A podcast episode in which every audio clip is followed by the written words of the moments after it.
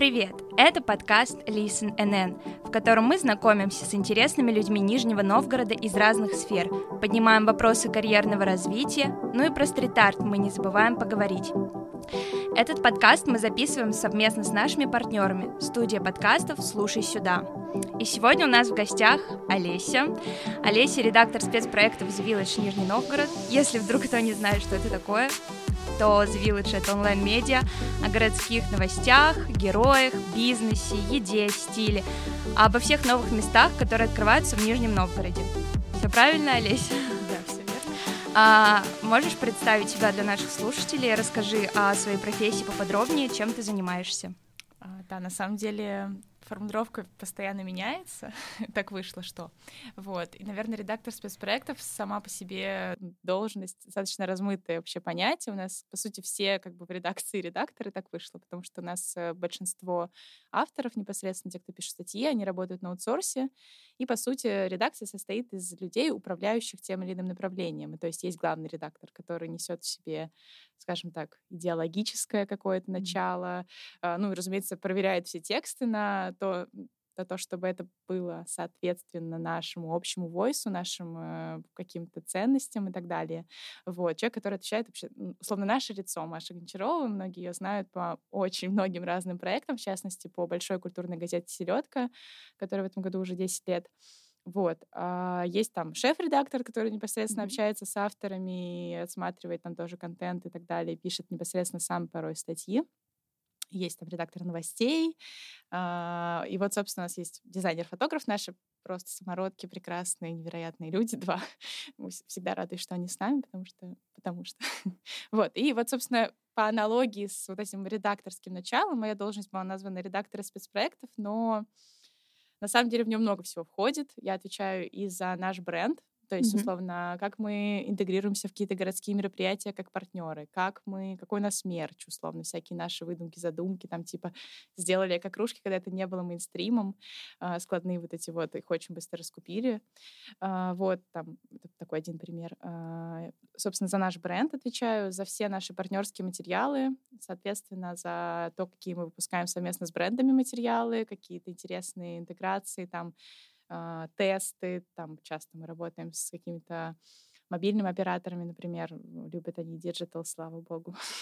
вот. А, и, собственно, наверное, большую часть моей работы занимает работа с брендами и наши партнерские материалы, и, соответственно, вся коммерческая часть а, с недавних пор, относительно чуть больше года, а, тоже на мне. Вот. И мы, на самом деле, сейчас немножко переформулировываем этот вопрос, потому что по сути, то, что я делаю с брендами, это продюсерская работа. То есть mm-hmm. я веду проект от несуществования к существованию, да, есть задумка, есть какие-то есть какие-то вводные от бренда, да, что они хотят сказать вместе с нами. И мы придумываем, что же мы такого прикольного, интересного для читателей сделаем, чтобы донести ценности этого бренда. И, по сути, это больше продюсерская работа, и поэтому мы думали о формулировке продюсер спецпроектов. Э, ну, но сейчас, я не знаю, насколько... Не думаю, что это так рано об этом начну говорить, но сейчас у меня есть такая розовая мечта а, набрать себе а, прекрасных продюсеров спецпроектов, чтобы как бы логика моего, моего как сказать, должности редактора спецпроектов mm-hmm. была оправдана, потому что все-таки редактор — это человек над кем-то, да, который все это собирает в кучу. И в целом у нас сейчас много много проектов, и иногда одними руками все это не вывозится просто физически, я бы даже сказала, одной головой. Руками так раз таки вывозится, но держать все в одном уме иногда сложно. Вот. И я на самом деле немножко вот э, э, дам ретроспективу такую. Вот вы, мы познакомились немножко с вами на медиарейве. А, я пожалела, что я не догадалась сказать на медиарейве о том, что увидев эту толпу ребят прекрасных, да, там сказать, просто... что ребята, вообще-то я ищу продюсеров. Вот, я потом много об этом думала, что надо было, надо было, и поэтому так быстро согласилась к вам прийти, подумала, что это второй шанс. Мы надеемся, что мы тебе поможем. Надеюсь, что меня услышит ваша аудитория, да. А вообще, каких ребят ты хочешь видеть в команде? Ну, то есть по каким критериям ты выбираешь себе людей? Какой для тебя должна быть идеальная команда? Если честно, первый критерий достаточно, как бы это корректно выразиться, нездоровый.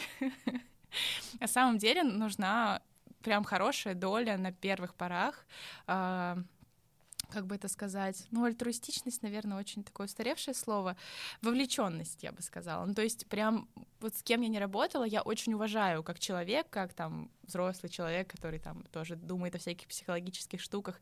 Я очень уважаю людей с границами, с четким, которые любят работать четко, типа задача а, задача оплаты, вот я сделала только то, что мне задали, и получил за это какие-то средства. Но но я поняла, что в нашей работе нужно быть немножко нездоровым. немножко как я и как вся остальная наша редакция, потому что ну, это такая сфера, в которой реально вовлеченность вот очень большую роль играет.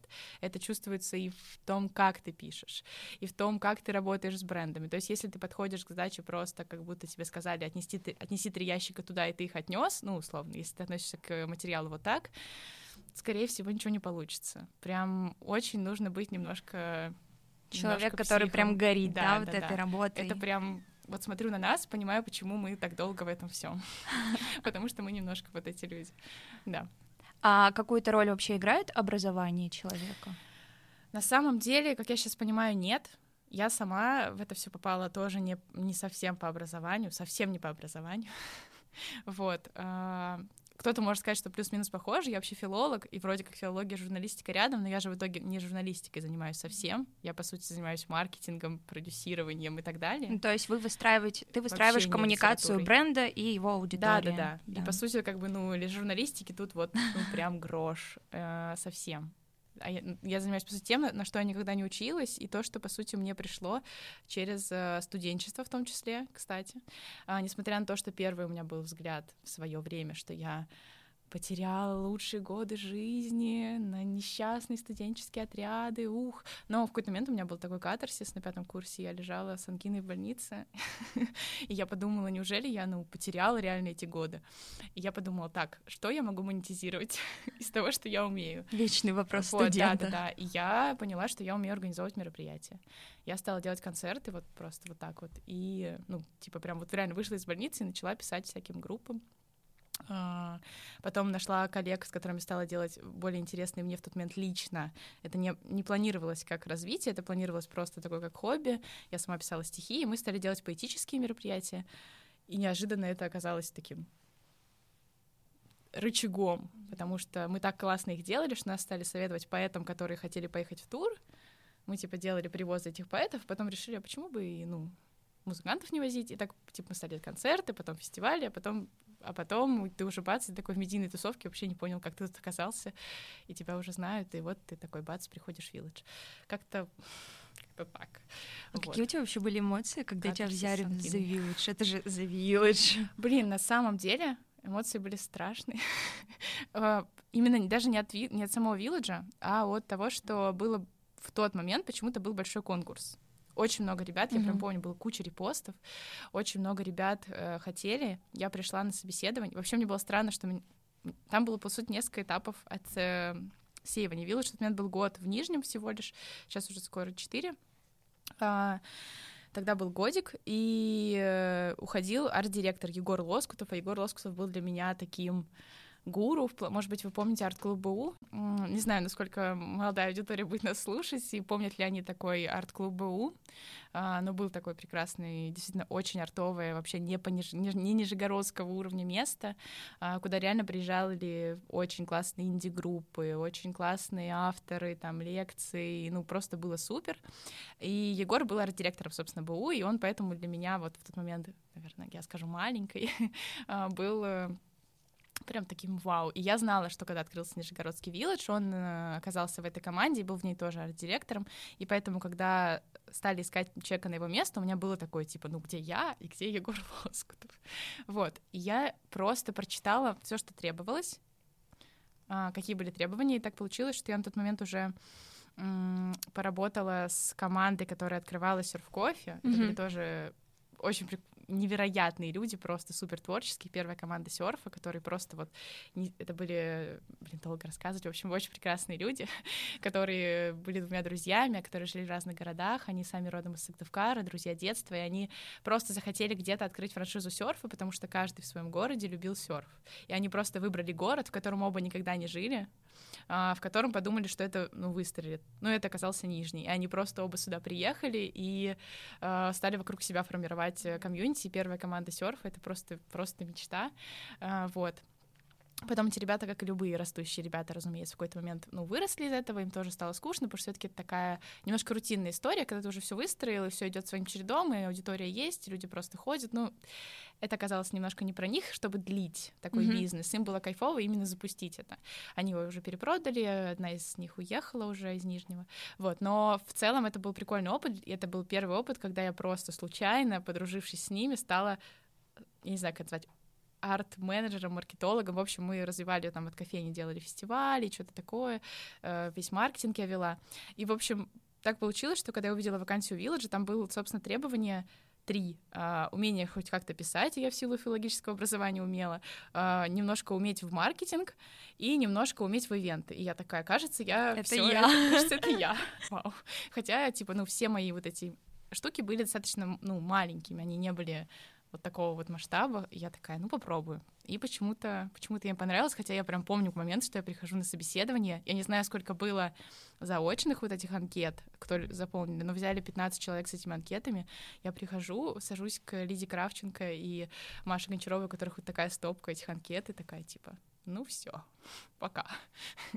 вот, но потом, потом у нас еще было собеседование, у нас было три человека на финальном собеседовании, и все равно каким-то образом я осталась с командой, и, наверное, я надеюсь, что никто об этом не пожалел, вроде бы. А вот вообще сейчас э, медиасфера также продолжает наполняться бешеными темпами? О, на самом деле, вообще медиасфера, да, но если говорить конкретно про СМИ, все неоднозначно. Ну, как бы, как хорошо сказала на медиарейве эм, спикер от Setters, почему-то я сейчас запом... зап... Зап... запамятовала имя, да, да. Она сказала очень классную вещь, что, типа, прекратите говорить, что люди ничего не читают, люди читают, просто писать надо нормально. И это правда так.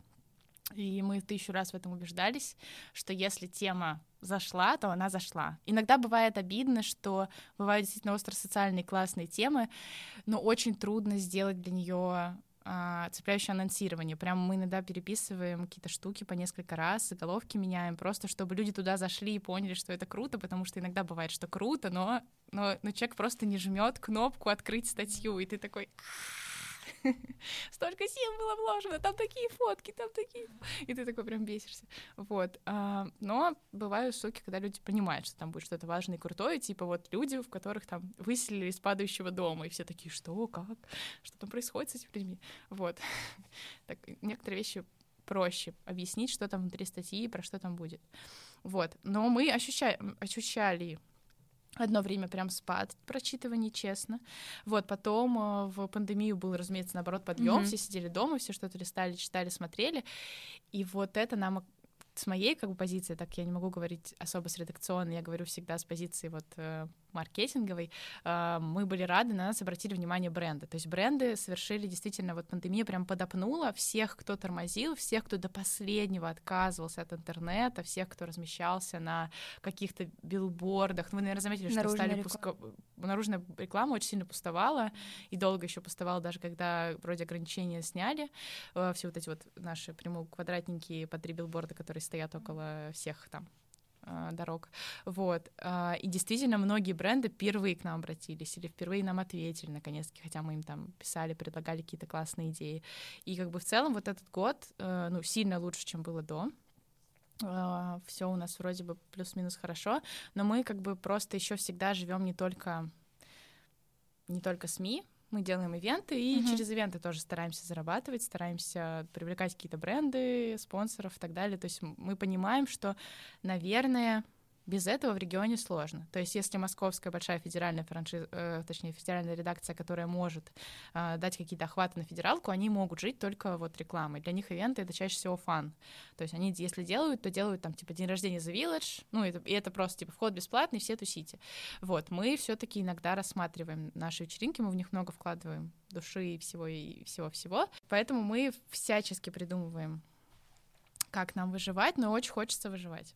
Ну, точнее, жить. Выживать какое-то такое негативной окраски слова, наверное. Вот смотри, наверное, сейчас будет вопрос про особенности работы СМИ как раз вот в регионах. А, часто СМИ ставят, э, ну, пишут в основном э, о каких-то криминальных новостях, о какой-то жути. Почему? Потому что это кликабельно. Угу. А The Village это же вообще история Мы не про это, это просто настоящее культурное явление. Как вам, ну, удается не отступать вот в эту чащу, глубь и оставаться А-а-а. такими уникальными? Ну, классными? просто, во-первых, это изначально принципиальная редакционная такая вещь, что мы не пишем а, не про политику, mm-hmm. не про... Хотя от нас, прям, разумеется, в современной ситуации от нас часто прямо требуют, что вы стоите в стороне, но для нас это реально такая вещь, если мы прописали это когда-то а, в редакционной политике, будет странно от этого отступать. То есть мы можем сообщать новости а, как сказать, безоценочно. Например, если открылась какая-то организация правозащитная, мы скажем, открылась правозащитная организация, смотрите. Но мы не скажем, вот они такие классные, идите все за них, там, у, mm-hmm. бунт. Ну, как бы нет. Мы как бы информационное такое из издание, не знаю, и мы стараемся действительно понимать, что люди разные, что ценности разные, и как бы, ну, возможно, кто-то скажет там, что это там двойные стандарты, т-т-т, ну, не знаю. Это просто как будто какое-то принятие того, что мы не собираемся подстраиваться и умалчивать что-то, но в том числе и не собираемся пропагандировать что-то. Не знаю, по-моему, это абсолютно нормальная история сообщать миру, что что-то mm-hmm. есть. Оно существует, mm-hmm. посмотрите, как бы свое а, ощущение выскажите сами. Но вот. не навязывайте вот именно ну, свое да, да, мнение. не навязывать свое мнение, как бы да. Мне кажется, это это нормально.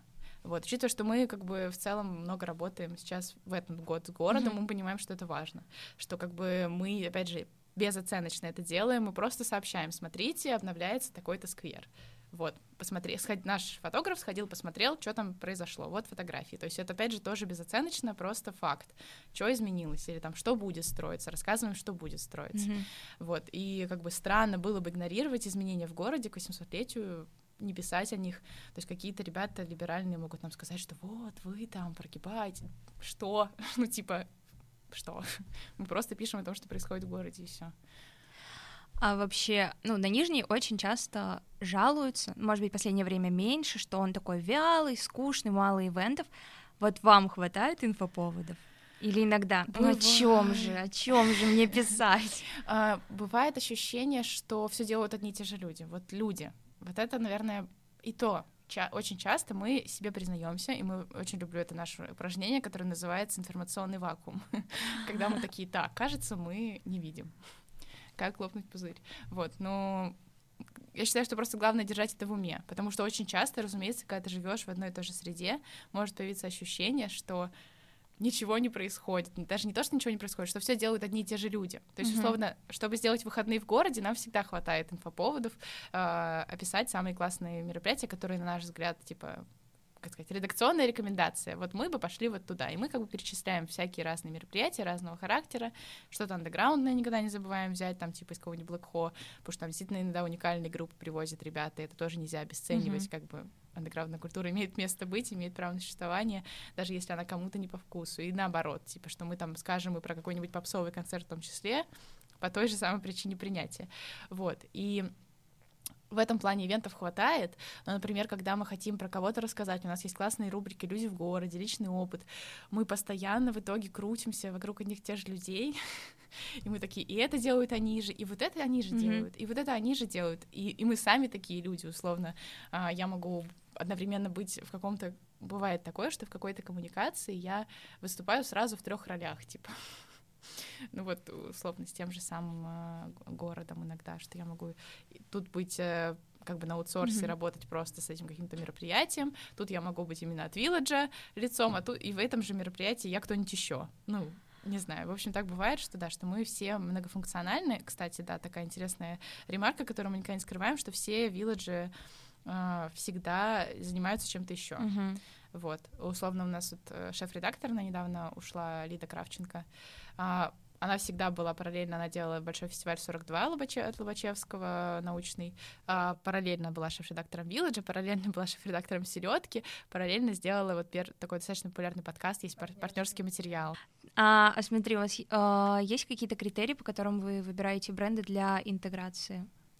Есть какой-то порог? А, на самом деле мы стараемся мыслить так, что мы можем про кого угодно прикольно рассказать, потому что так или иначе все несут какую-то пользу, но есть у нас скорее есть критерии, кого мы не возьмем, чем критерии, mm-hmm. кого мы возьмем. Ну, условно, там ноготочки или какие-то, знаете, бизнес, инфо, что-то, вот там, не знаю, какие-нибудь там как это называется.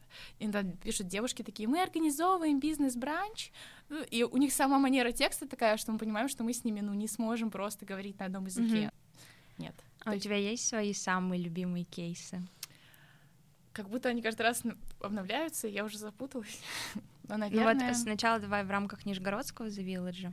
А, ну я, наверное, какие-то любимые московские показывала точно на Медиарейве. Mm-hmm, да. Хотя я уже даже не помню, какие.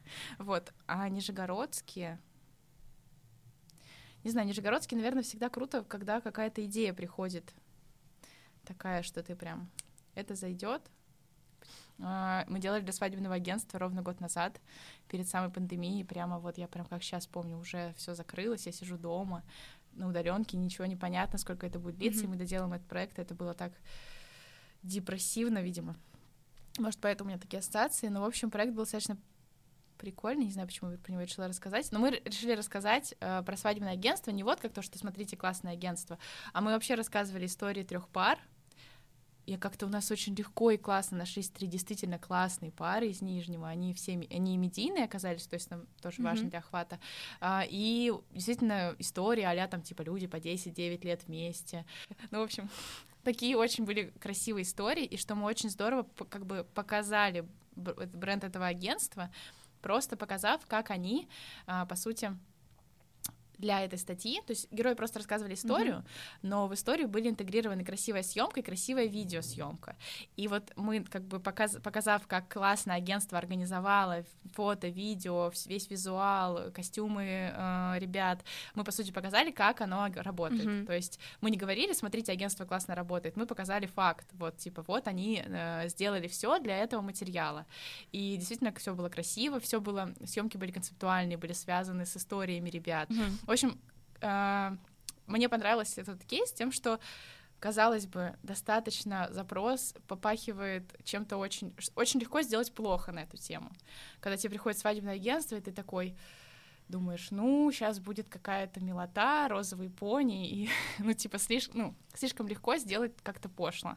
А, а в итоге вышло, вышло действительно здорово, что мы, нам не пришлось говорить вот этих оценочных вещей, что классное агентство, ваша свадьба будет лучше всех, бла-бла-бла, вот это все не, не пришлось этого говорить, что мы показали это через, через визуал через то, как были организованы эти съемки, отталкиваясь от истории э, ребят. То есть, по сути, это иллюстрирует, как свадебный агент бы э, интерпретировал историю mm-hmm. людей, делая им свадьбу, съемку и так далее. Вот. Ну, это вот такой пример, который сейчас вспомнился, не знаю. Это не то чтобы самый любимый кейс, на самом деле он был тяжелый в плане, ну, много всего пришлось сделать, вот эти все съемки, тексты, три огромных интервью, там, ну, прям, вот. А, наверное, всегда кл- классные кейсы, это которые немного интерактивные. Мы в, ново- в новом году так, я сейчас вспомню. я на ветерейве после Нового года была. Мне кажется, я показывала а, игру, которую мы делали с Боксбери, которая как 2048. Это была такая тоже простая идея, но тоже, которая была а, супер лег, ну как сказать, круто, как она, как она осенила нас, потому что у них была задача, у них там были определенные призы, конкурсы, и это было перед Новым годом, и нужно было каким-то образом отразить вот эту вот, по сути, просто прорекламировать то, что у Боксбери сейчас акция, в которой можно выиграть подарки. Новый год, подарки, ну, типа, вводных так мало, что ты вообще не понимаешь, что сделать, и там стояла звездочка в брифе, типа, приветствуется игровая механика, и ты такой, так, сделать игру из одной фразы, типа, подарки, Новый год. Вот, и мы вспомнили, что есть игра 2048, да. когда объединяешь циферки. Самая залипательная вот. вещь в мире. Да-да-да, и мы просто сделали такую же штуку, только нужно объединять э, не цифры, а подарки. Mm-hmm. То есть, допустим, ты там первое, там два, там что-то не помню, сетка мандаринов, мандарин и мандарин там, а потом там что-то я уже не помню. А, шоколадные, два шоколадных, они превращаются в шоколадного Дед Мороза. Двух шоколадных Дед Морозов объединяешь, получаешь там еще что-то. И, та, и в эти, среди этих подарков были те подарки, которые фигурируют у Боксбери в этом конкурсе. Там были что-то билеты, какие-то путевки. Я боюсь соврать. Там, по-моему, был iPhone, какие-то наушники. Ну, в общем, mm-hmm. э, несмотря на то, что мы там часть подарков сделали именно реально новогодних, наивных, милых, э, часть подарков были интегрированы реальных, которые Боксбери разыгрывает. То есть таким образом мы показали вообще, что можно выиграть. И ты такой в игре что-то выиграл, и мы в конце пишем отбивочку, что вот здесь ты выиграл в игре, ты выиграл столько-то, а если пройдешь по ссылке, можешь поучаствовать в реальном розыгрыше реального там айфона. Вот. Это такой прикольный пример, когда ты посмотрел чуть шире на ситуацию, когда ТЗ выглядело очень маленьким. Мне, мне запомнился кейс, который ты рассказывала про котов, про, по-моему, это была реклама а, кошачьего корма, да, да, да, да, где подсматривали за, за котом. Блин, тоже очень просто. Это меня... просто, но это так классно, да, и да, это так тонко интегрировано все. Ну да, да, да. И то, что как бы чего. И мне очень нравится, когда у бренда есть всегда формулировка. Чаще всего у бренда есть слоган или какая-то mm-hmm. формулировка конкретной рекламной кампании. И вот самое классное, когда ты делаешь проект, который вот может быть просто вообще не связан, никак не рекламировать, не говорить, что они классные про этот бренд, но зато он супер отвечает их рекламной кампании. Вот там же, собственно, с этими котами был прикол, что у них была формулировка у бренда, а, чего на самом деле хочет ваш кот. И эта фраза имела в виду, э, имелась подразумевалось, извиняюсь, типа выберите ему рацион mm-hmm. по, по душе, выберите ему рацион по его предпочтениям. И по сути вот эта фраза, чего на самом, что, чего на самом деле хочет ваш кот, и ты такой, ага, подглядим за котами. Ну то есть супер сошлось, подглядим за котами, узнаем, чего они хотят, чего они делают. То есть как будто сошлось, при том, что ну, меня восхищает в таких проектах э, простота реализации. То есть это не вот там, не знаю, звезду с неба достать, нанять 500 программистов, сделать игру. Это просто, типа, сделать скрытую камеру за котами. все и выложить эти видео. А, смотри, а у тебя есть любимые СМИ, наверное, в которых ты черпаешь вдохновение, которые, типа, да. за которыми ты следишь? Наверное, в последние годы это больше социаль... медиа, которые в социальных сетях. Сейчас а, такая тенденция, что мало а, точнее, многие, мало появляется новых СМИ, э, имеющих отдельный сайт, отдельную прям mm-hmm. газету, там что-то в этом роде, те большие лонгриды, почти все, ну, новые какие-то яркие проекты появляются, они выбирают одну соцсеть, да, это или телеграм-канал, или, или инстаграм э, профили. Мне очень нравится, э, в целом вообще все нравились, что делают даже Тинькофф журнал, у них а, хорошие вообще. каналы и, и в Телеграме, и, и в Инстаграме у них хорошие профили, вообще, ну, прям интересно. И, в принципе, у них, вот, кстати, как будто бы нелогичный пример, потому что у них есть непосредственно сам журнал, и да, можно перейти на Лонгрид, тоже интересно почитать. В целом нравится всегда, что они делают, и спецпроекты у них тоже мне нравятся, кстати. Вот. Хотя вот так сейчас слет, наверное, конкретного кейса не вспомню. Помню, что общий образ, что часто я что-то смотрю, что как особенно саму механику, саму логику каких-то идей. Вот. А, наверное. Из Вилладжа, если честно, я больше всего читаю Вилледж Екатеринбург. Даже больше, чем Москву. Мне прям нравятся эти ребята, нравится их редакция сердечки. Вот, очень нравится, как они подходят к спецпроектам. Вообще, Екатеринбург какой-то со стороны безумно прогрессивный город. Вот я прям смотрю и прям вау, как будто он не, не так далеко, э, казалось бы. Такая отдельная, отдельная у них какая-то история, очень непровинциальная. А если говорить о Инстаграм-аккаунтах. Мне очень нравятся тематические истории последнее время. Я, по-моему, приводила примерно или не приводила. На медиарейве, наверное, не решилась. А, есть сейчас э, стала популярна тема говорить вообще о половом воспитании, uh-huh. и очень много появляется каналов смелых на этот на этот счет. есть ребята, которые мне очень вот это был крутой кейс, наверное, вот с точки зрения вообще вот э, истории, про которую Setters говорили, потому что это телеграм-канал, ой, инстаграм э, который родился именно как продвижение продукта. Пурпур они называются, может, mm-hmm, видели. Да. Вот. А, по сути, у них есть продукт, им нужно, они просто продают этот лубрикант, и там они стали делать еще игры, ну, то есть они стали делать дополнительные продукты какие-то интересные, но очень здорово, что они не стали делать просто инстаграм-профиль, в котором они рекламируют свой продукт, а они прямо стали полноценным СМИ, СМИ о, собственно, о взаимоотношении полов. Вот, и и просто вау. Типа, они прям несут такой секс-просвет, рассказывают обо всем, типа, опрашивают людей, делают какие-то интервью. Ну, то есть прям полноценные СМИ выросло mm-hmm. из этого, хотя это было просто маркетинговая история изначально. Я прям, ну, это здорово. Это здорово, когда люди выбирают какую-то тему и прям углубляются в ней, просвещают, так скажем. Вот. Класс. А тебе вот эта насмотренность, она помогает сильно в работе? Иногда нет.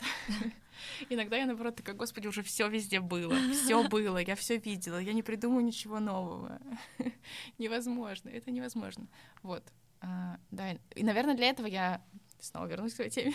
для этого я ищу свежие умы, потому что свежий взгляд это всегда это всегда очень важно, потому что иногда просто устаешь и кажется, что ты уже все делал, все видел, а потом приходит какая-то очень простая идея, и ты такой, блин, почему, я, почему не я придумал? Вот. Вот, например, в этом году у нас появился новый формат. Мы, правда, еще всего один раз его попробовали. А, супер тоже простая затея, казалось бы. А, прямо возвращающая корням, я бы сказала. А, вот иногда понимаешь, что заказчику нужно просто, что мы просто рассказали, что условно вот у Икеи вышла новая коллекция. Uh-huh. И мы такие, ну, как бы мы как будто так не делаем, да, мы же так не делаем, надо мы всегда что-то придумываем, что-то там накручиваем, делаем какой-то выбор редакции, то все, люди, герои, все уже было как будто бы, а, а им нужно просто, чтобы мы рассказали, но это ж мы выпендрежники, нам же надо сложно и интересно рассказать, вот, и мы в этом году попробовали. А, ну, правда, из-за пандемии не супер успешно. Наверное, в, если бы мы могли сделать анонс открытый, было бы больше людей, но в целом как бы сама затея была здоровская.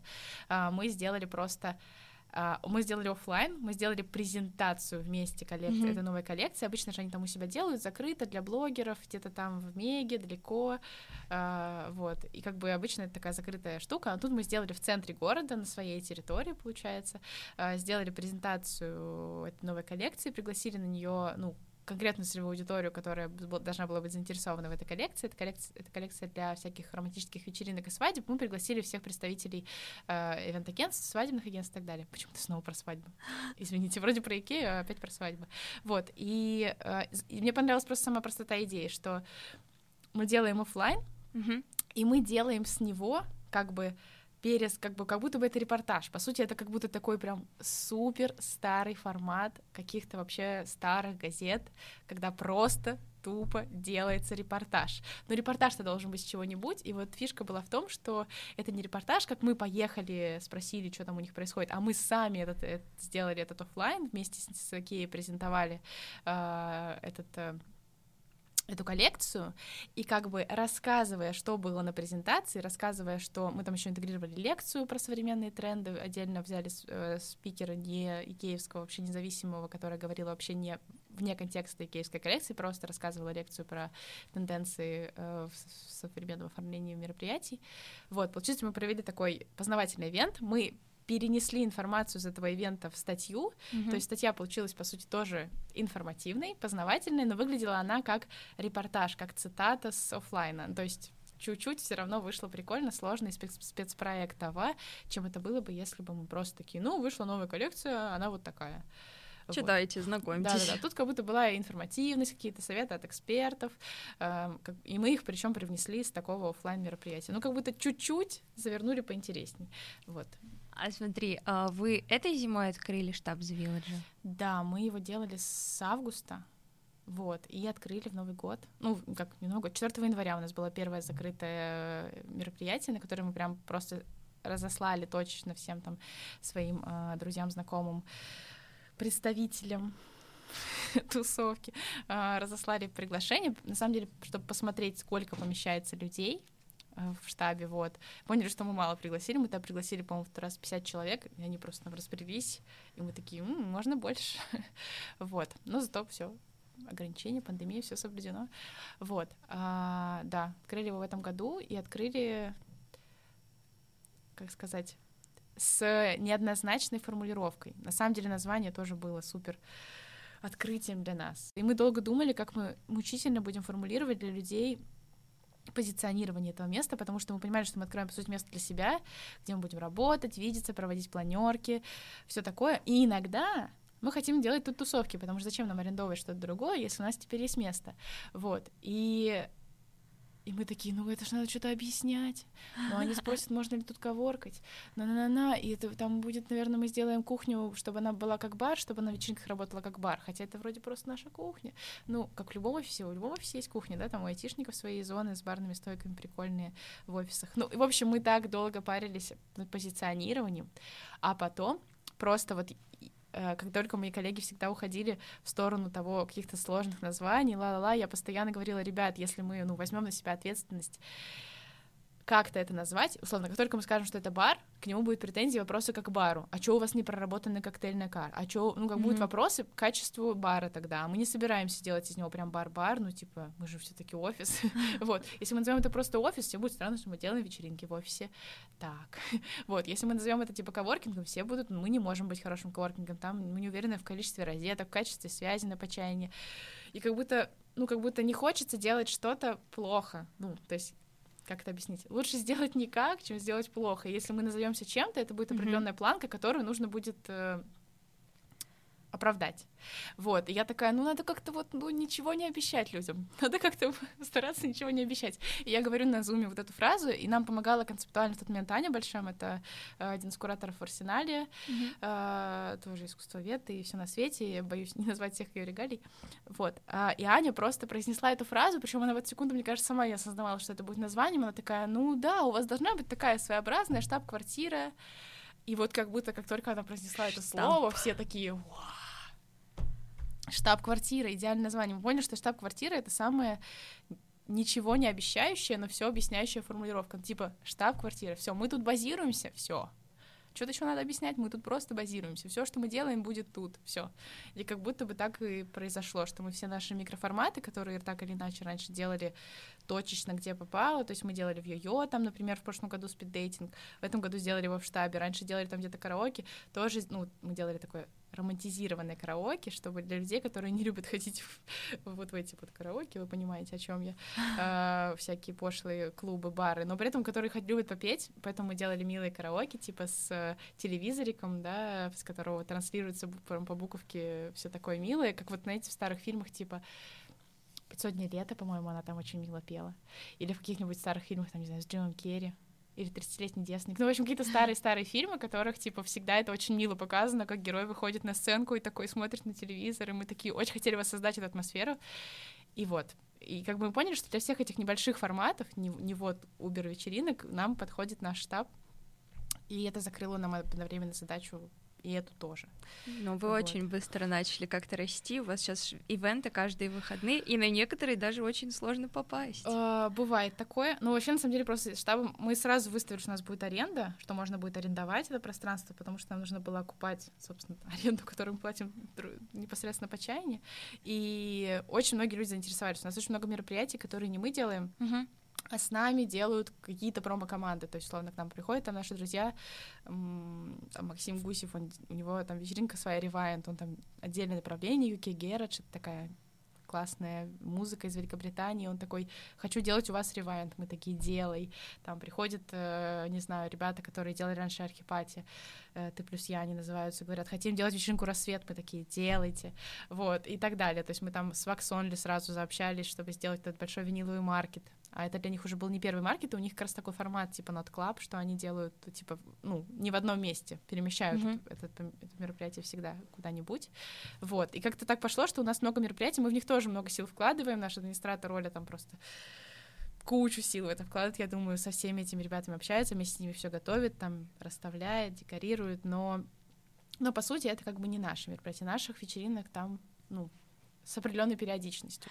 А вообще, а, как ты думаешь, штаб, он а, помогает узнаваемости именно бренда The Village? Есть ощущение, что да. Да? Сейчас. Но непонятно. Блин, сложный вопрос. Надо, наверное, провести, провести сильный опрос. Вы узнали, узнали ли вы о, о The Village до открытия штаба? А вот, вот смотри, а, наш, наша команда, мы сейчас активно занимаемся проектом по стрит-арту, и мы, ну, замечаем, что вы тоже достаточно часто постите новости о стрит-арте, что вот здесь граффити, вот еще граффити. Mm-hmm. И э, мне интересно узнать твое мнение, как ты вообще считаешь, стрит-арт э, культура, она нужна городской среде? Ну, я думаю, то, что Аля не нужна, точно уже не обсуждается. Все понимают, что mm-hmm. это часть ее и никуда от этого не деться. Ну, типа, непонятно там, условно. Это как рассуждать, нужен ли человеку, не знаю, зубы мудрости, ну вот они как бы все равно есть. Вот. А кому-то нравится, кому-то не нравится. Опять же, отношения у всех разные. Вопрос, ну, вообще какой-то грамотности в этом плане, что понимать, что из этого стрит-арт, что хорошее граффити, а что действительно вандализм. То есть все имеет место быть, все третьи вещи, и я не считаю, что клеймить все подряд одним из этих слов, это mm-hmm. странно. Вот, все всегда можно как-то разумно оценить. Мы действительно много об этом пишем, у нас есть рубрика граффити стрит-арт дня, точнее.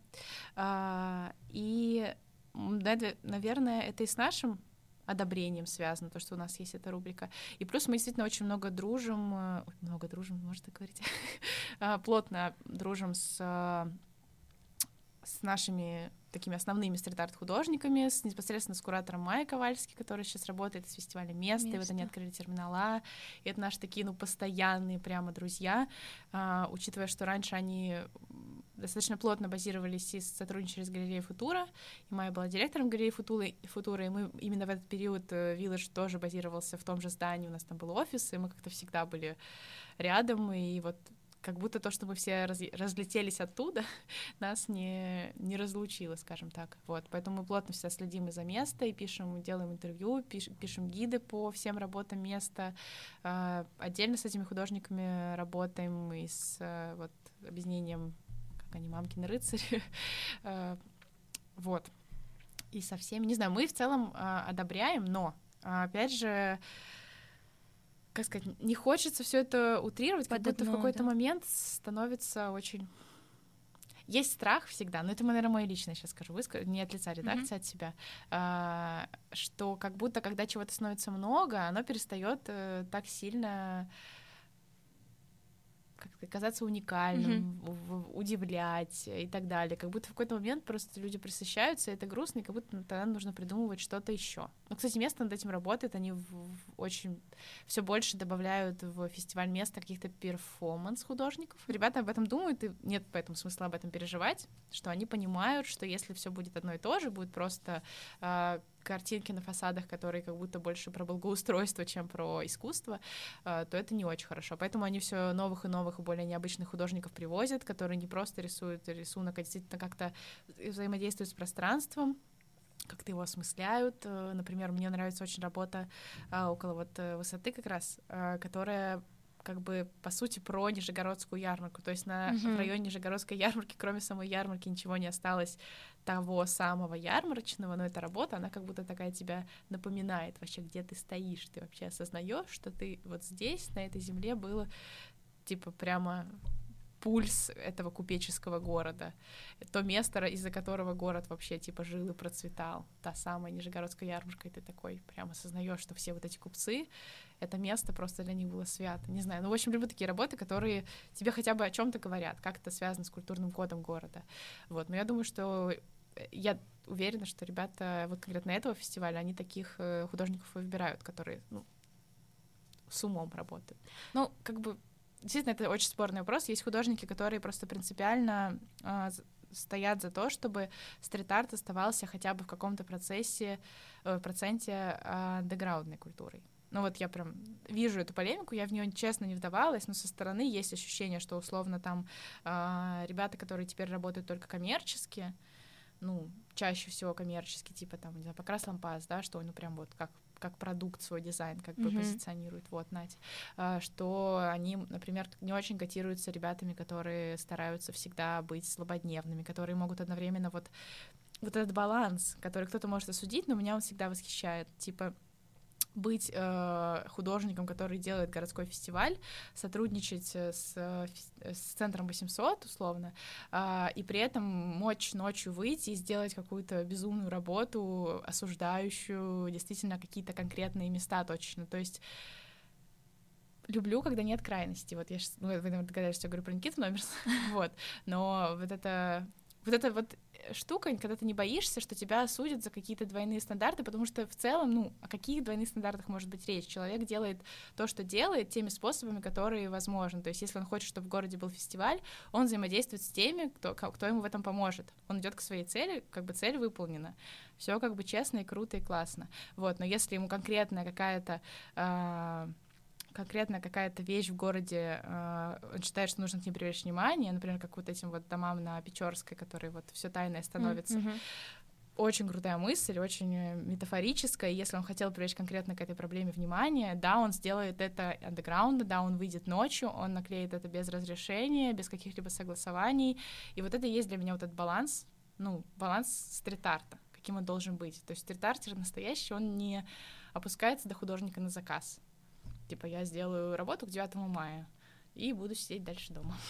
ну, типа, по заказу города. Раз вот. уж речь зашла про Нижний, у тебя есть э, любимое такое место силы в городе, куда ты приходишь, вдохновляешься? Хм, наверное. У меня как будто в разные периоды жизни было разное, разное такое место. Я одно время считала, что у меня самое любимое место — это Лыковая дамба. Но потом у меня так получилось, что в жизни очень много прям каких-то судьбоносных историй оказалось связано со сквером на Звездинке. А. И даже мы в позапрошлом году летом делали а, Инстаграм э, такой флешмоб с хэштегом а, «любимое место» или как-то так, я сейчас уже не помню. А, делали конкурс, по-моему, с Инстаксом вместе, да, мы дарили а, камеры ребятам, которые рассказывали про свои любимые места, и мы, разумеется, от редакции тоже выложили свои любимые места, и я там рассказываю про свою любовь к звездинке, и про то, что у меня прям всегда на ней происходили очень какие-то важные пограничные вещи, какие-то секретные важные разговоры, какие-то принятые решения, которые меня спасали реально. Вот смотри, сейчас тоже такая тенденция к тому, что карьеру круче строить в Москве, карьеру круче строить в Питере. Надо уезжать, что я буду ловить в Нижнем. Почему а, вот ты все-таки ты решаешь пока оставаться в Нижнем? Или у тебя? Да, да, да, да, да. Я, я правда решаю. А, я не знаю, сейчас рассмеялась, я просто представила своего прекрасного главреда, она очень классно эту тему говорит. Иногда, когда она отказывается все подряд, нахваливать, э, ей говорят, ну, как любому, наверное, mm-hmm. человеку из таких, такого круга, ей иногда говорят, типа, ну, что такое, ну, что, где твой патриотизм? И Маша очень классную фразу сказала, которая мне просто запала в сердце. Маша сказала, мой главный, uh, мое главное вложение и патриотизм к Нижнему — это то, что я тут живу. И она правда, ну, как бы это правда. То есть то, что человек тут продолжает жить, делает осознанно каждый день этот выбор и продолжает здесь что-то развивать, столько всего делает, это уже а, ну, это уже и есть патриотизм, это и есть вот то самое, что нужно делать. Это не заключается в том, чтобы ходить и все подряд нахваливать. Да нет, э, иногда даже что-то осудить, это и есть патриотизм, потому что это значит дать толчок к тому, чтобы это исправилось. Вот, и вот мы как-то об этом говорили, мне очень понравилось, как она сформулировала это. Вот, и Наверное, у меня также, хотя я для себя, ну, у меня не было этой формулировки, я ее как бы от нее к себе приложила, вот, но, наверное, это тоже так пока ты чувствуешь, что ты можешь здесь что-то классное, полезное делать, ты хочешь здесь оставаться. И в целом, наверное, у меня нет ощущения, сейчас скажу, городов. Вот часто такое бывает. У меня был период, э, как раз на пятом курсе, я, по сути, жила почти на два города, у меня много было всего в Питере, э, тоже с поэтической тусовкой связанного, а, и я как будто реально жила на два города, я прям чуть ли могла каждые две недели туда ездить, и по сей день часто туда езжу, у меня там мама живет, вот, теперь. И и вот, и у меня прям был момент, что я вообще не понимала разницы. Ну, то есть еще плюс люди из-за того, что тоже не только я катались туда-сюда, и у меня какой-то момент было вообще, ну, какая разница ты где? Ну, ты что-то делаешь, все происходит э, вокруг, ну, как бы то, что ты вокруг себя формируешь, вообще как будто бы не от локации зависит. Типа, если что ты хочешь увидеть, чего, что, к сожалению, привозят только в столицу, что в целом нормально, потому что во всех остальных странах также, что чаще всего что-то привозят международное в столицу, вот, то как бы, ну, съезди, слава богу, Нижний в этом плане очень удобный по местоположению. Но как бы в целом, как, бы, как будто бы здесь правда комфортнее, мне в моем маленьком мирочке. Я понимаю, что это эгоистичный какой-то взгляд, но я вот иногда ощущаю, что я прям живу в какой-то luxury деревне, своя рублевка. Ну, то есть, э, потому что из-за того, что я живу в центре сейчас уже дол- долгое время, все мероприятия происходят плюс-минус там же, и ты как бы ну, перемещаешься вот в пределах, я не знаю, можно нарисовать квадрат, вот так выделив, не знаю, стрелку с мещерой, и обведя там мост и, и центр рождественскую, вот так, ну просто представляете такой квадратик, это прям реально, ну, по сути, деревня по размеру, где ты всех знаешь, где ты в любое заведение приходишь, э, улыбаешься, болтаешь, тебя знают, и ты такой знаешь классных людей, знаешь, как решить любой вопрос, знаешь, с кем можно что-то сделать, если нужно быстро что-то с кем-то сделать, вот, по сути, такой, это, наверное, вот моя продюсерская душа, это, это идеально, когда ты можешь под любую задачу собрать команду какую-то быстро. Вот. И И, наверное, мне это пока что очень нравится. И, ну, как сказать, я просто не вижу пока что причин. Прям mm-hmm. я понимаю, зачем люди едут, я понимаю, зачем людям расти, я понимаю, что кому-то хочется работать над чем-то масштабным и федеральным, и это тоже здорово, но, как показывает практика, над масштабным можно работать и из Нижнего. Яркий пример — это наши нижегородские компании типа Dreamlaser и Marketing Division, типа, которые федерально работают, находясь в Нижнем. Как бы, ну, действительно, все рамки, они в голове. То есть тебе ничто не мешает сидеть здесь и предложить что-то на федеральный уровень сделать. То есть вот мы, вот я рассказывала перед началом подкаста вашей коллеге, что мы сейчас делаем фестиваль, мы его делаем тоже с московской большой програ- э, командой, ну, точнее сказать, они делают фестиваль, мы делаем программу в Нижнем трехдневную с ними. И очень здорово понимать, что мы здесь что-то делаем для федерального ивента. По сути, ивент федеральный, он длится 8 дней, там люди плывут на теплоходе 5 дней, заезжают в разные города по, по Волге, они плывут, вот, и ну, вот мы уже что-то делаем для федерального большого ивента. Здорово, здорово, не знаю. В общем, все рамки, они в голове. Если хочется на чем-то поработать федерально, всегда можно поработать э, сессионно, типа не знаю. Но тебе сейчас комфортно в Нижнем. Да, да, да. Вот этот в этом мире. Да, да, да. В этом я иногда я иногда мне кажется, что это плохо звучит. Я прям себя как будто хочу осудить, думаю о том, что ну вот сидишь в своем мирочке, а там люди страдают, не смотришь. Э, но потом я думаю, ну, ну и ладно.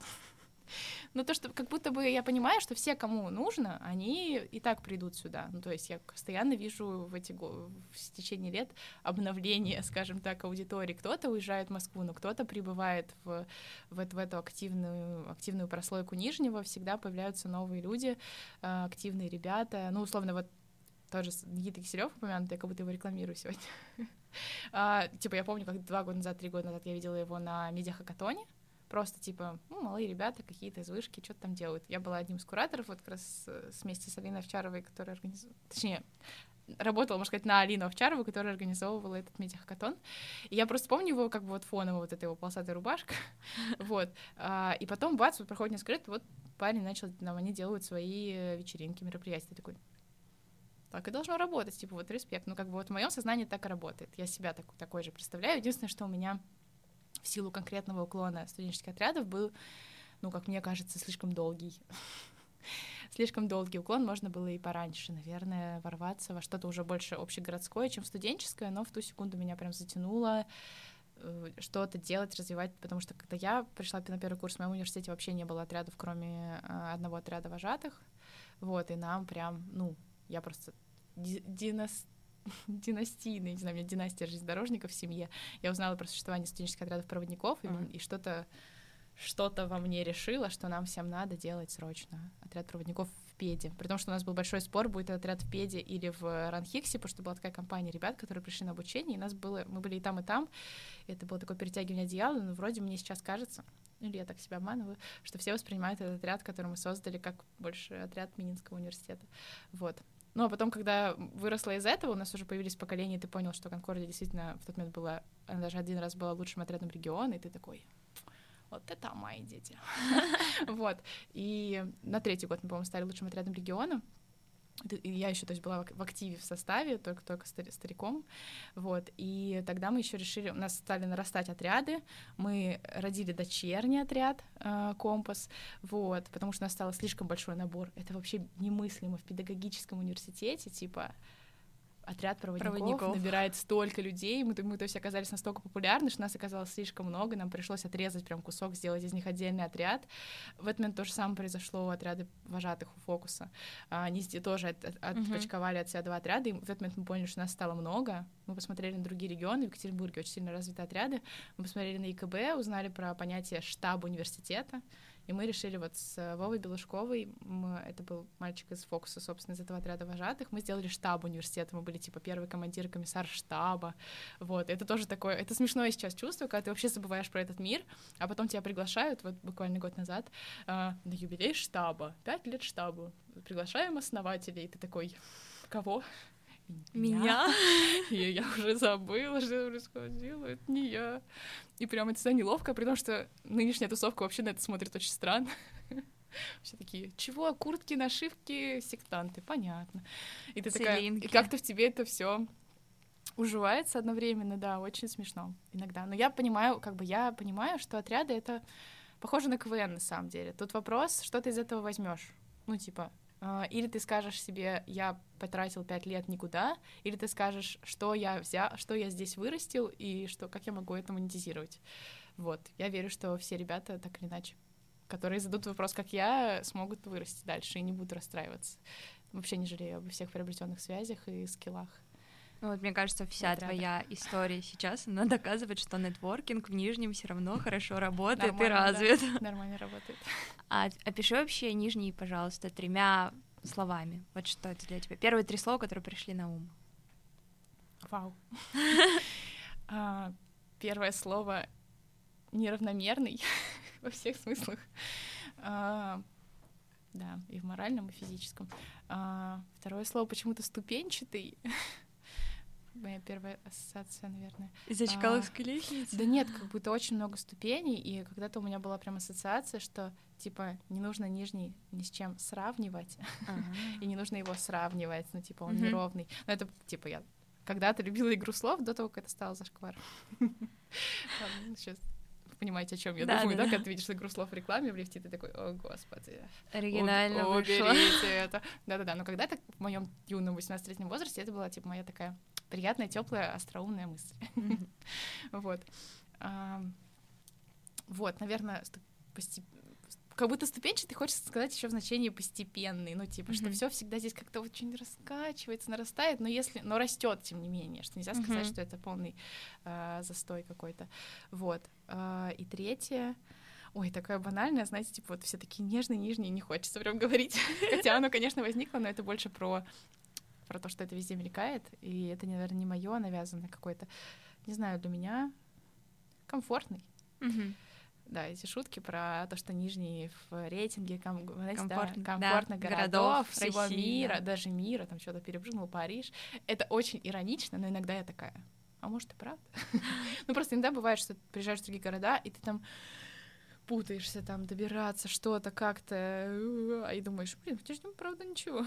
Ну, ты просто привычнее уже. Ну да, да, да, наверное. Так и есть. Спасибо тебе большое. Ты очень, ты очень интересный человек, очень разносторонний человек. Мы восхищаемся The Village, мы восхищаемся вашей командой, тем, что вы делаете, что вы делаете на рынке медиа в Нижнем Новгороде. Спасибо тебе большое, что ты пришла. Я надеюсь, у нас все получилось хорошо и интересно. Спасибо большое. Вам спасибо большое. Успехов в этом проекте. Классно, что вы это делаете, кстати. Спасибо.